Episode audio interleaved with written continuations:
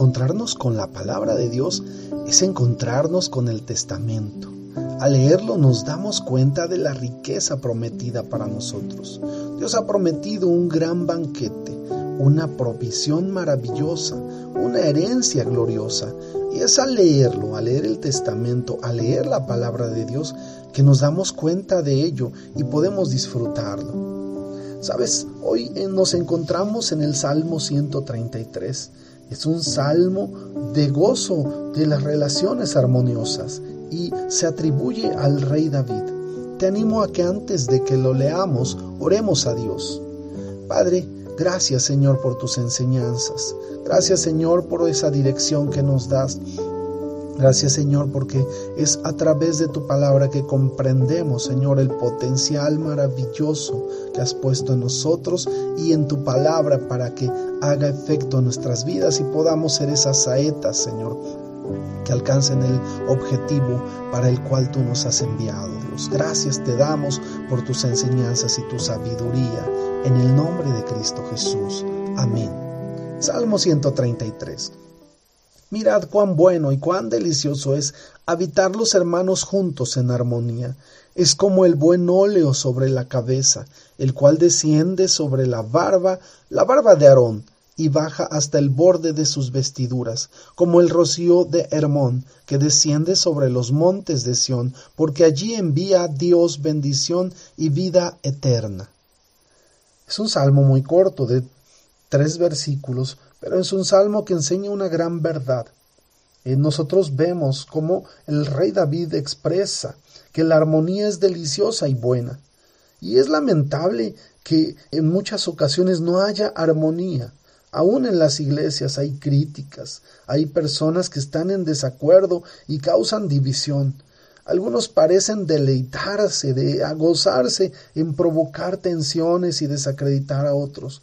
La armonía es tan importante. Hace que en las iglesias y aún en las familias sea un ejemplo positivo ante el mundo. Eh, ayuda a atraer a otros, a contagiar a otros de la armonía, del gozo, del, de la paz. Nos ayuda a cooperar como un solo cuerpo, de fe de hombres, de mujeres eh, creyentes de un propósito de Dios para ellos. Nos da un anticipo del cielo, es decir, nos renueva, nos vitaliza, nos hace que nos enfoquemos en cosas que son importantes. Cuando un grupo de personas en una iglesia se ponen de acuerdo para ir y llevar el Evangelio, la palabra de Dios, para ir y ayudar a los necesitados, para ir y llevar el mensaje de salvación, son como saetas puestas en un solo objetivo que con toda la precisión darán en el blanco y conseguirán todo aquello para lo cual Dios los ha enviado. Vivir en armonía no significa que debamos estar de acuerdo en todo. Hay tantas opiniones distintas como los acordes musicales, pero estamos todos de acuerdo que el propósito es trabajar juntos para Dios. Nuestra expresión externa de unidad debe revelar nuestra unidad interna de propósito. Dios a través de esta enseñanza nos está llevando a recordar cómo el sumo sacerdote, Aarón, cuando depositaban el aceite sobre su cabeza, éste recorría todo su cuerpo, recorría todo su ser, y el aceite representa la unción, y en las iglesias este aceite representa cómo fluye desde el pastor o desde el director o desde la persona responsable, eh, aún desde el padre de familia, cómo a través de él comienza a fluir la sabiduría, la unción, la bendición, la provisión y todo aquello que hace que nosotros podamos tener acciones sabias, acciones buenas que edifiquen, que sanen, que restauren y que liberen a los demás. Cuando dos o más hombres se unen en el nombre de Dios, suceden cosas tremendas y maravillosas. Y es cuando nosotros podemos experimentar que hay transformaciones en eh, pueblos enteros, cuando existe una iglesia que se une en fe, que se mantiene firme ante la dirección que Dios ha dado para alcanzar sus objetivos, para que podamos llegar a ser de influencia. El salmista expresa, miren cuán bueno y cuán delicioso es habitar los hermanos juntos en armonía. ¿Sabes? Porque cuando no hay armonía, cuando cada quien quiere caminar por su lado, cuando cada quien piensa que tiene la razón y que los demás están equivocados, comienza a haber destrucción, comienza el diablo a obrar y a derribar y a destruir todo aquello bueno que se había construido con tantos esfuerzos. Por eso a veces vemos edificios abandonados, por eso a veces vemos personas que andan de un lugar a otro sin encontrar un propósito o un plan. Hay una, un enemigo silencioso que muchas veces se mete en las iglesias y ese enemigo es la murmuración y ese enemigo es la crítica y ese enemigo es el andar llevando y trayendo eh, eh, opiniones y expresiones que en muchas ocasiones no tienen razón de ser que en muchas ocasiones solamente es la forma de ver las cosas de una sola persona. Sin embargo, esa persona lleva tanto veneno que va contagiando a los demás. Por eso el hablar de armonía significa ir en un mismo ritmo, en un mismo sentir.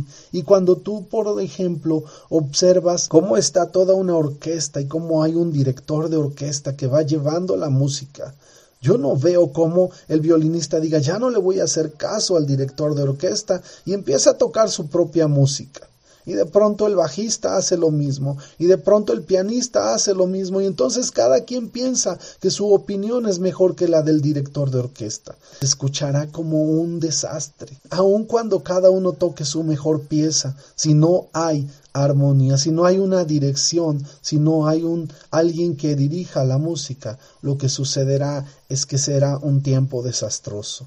Por eso es tan importante que estemos unidos en armonía, por eso es tan importante que haya alguien que lleve la batuta, eh, por eso es tan importante que haya alguien que dirija.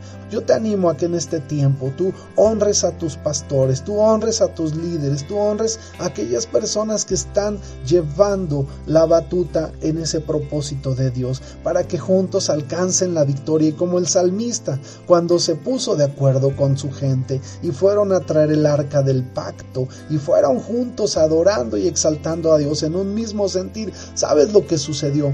Sucedió una gran manifestación de la presencia de Dios, porque después de esto Dios dijo, yo estaré con ustedes, yo seré su Dios y ustedes serán mi pueblo. Y eso es lo que nosotros podemos experimentar y podemos vivir. Cuando nos ponemos de acuerdo, podemos eh, tener la mejor de las victorias, porque a través de la unidad podemos derrotar todas las artimañas que el diablo ha establecido para derribar a sus hijos y para traer inestabilidad y traer sufrimiento a nuestro pueblo. Y este es un tiempo para que juntos oremos por nuestros pueblos, por nuestras naciones y echemos fuera todas las artimañas del diablo. La oración pudre todo yugo. La oración, la fe, la confianza en Dios nos hace que nosotros podamos vencer todo obstáculo. Y este es el tiempo en que el pueblo se una. Por eso yo te animo a que no te quedes ahí, a que día a día te acerques a Dios y te unas a los que también como tú están buscando a Dios y juntos alaben y juntos exalten porque cuán bueno y cuán delicioso es habitar los hermanos juntos en armonía. Que Dios te bendiga, que tengas excelente día. Amén, amén y amén.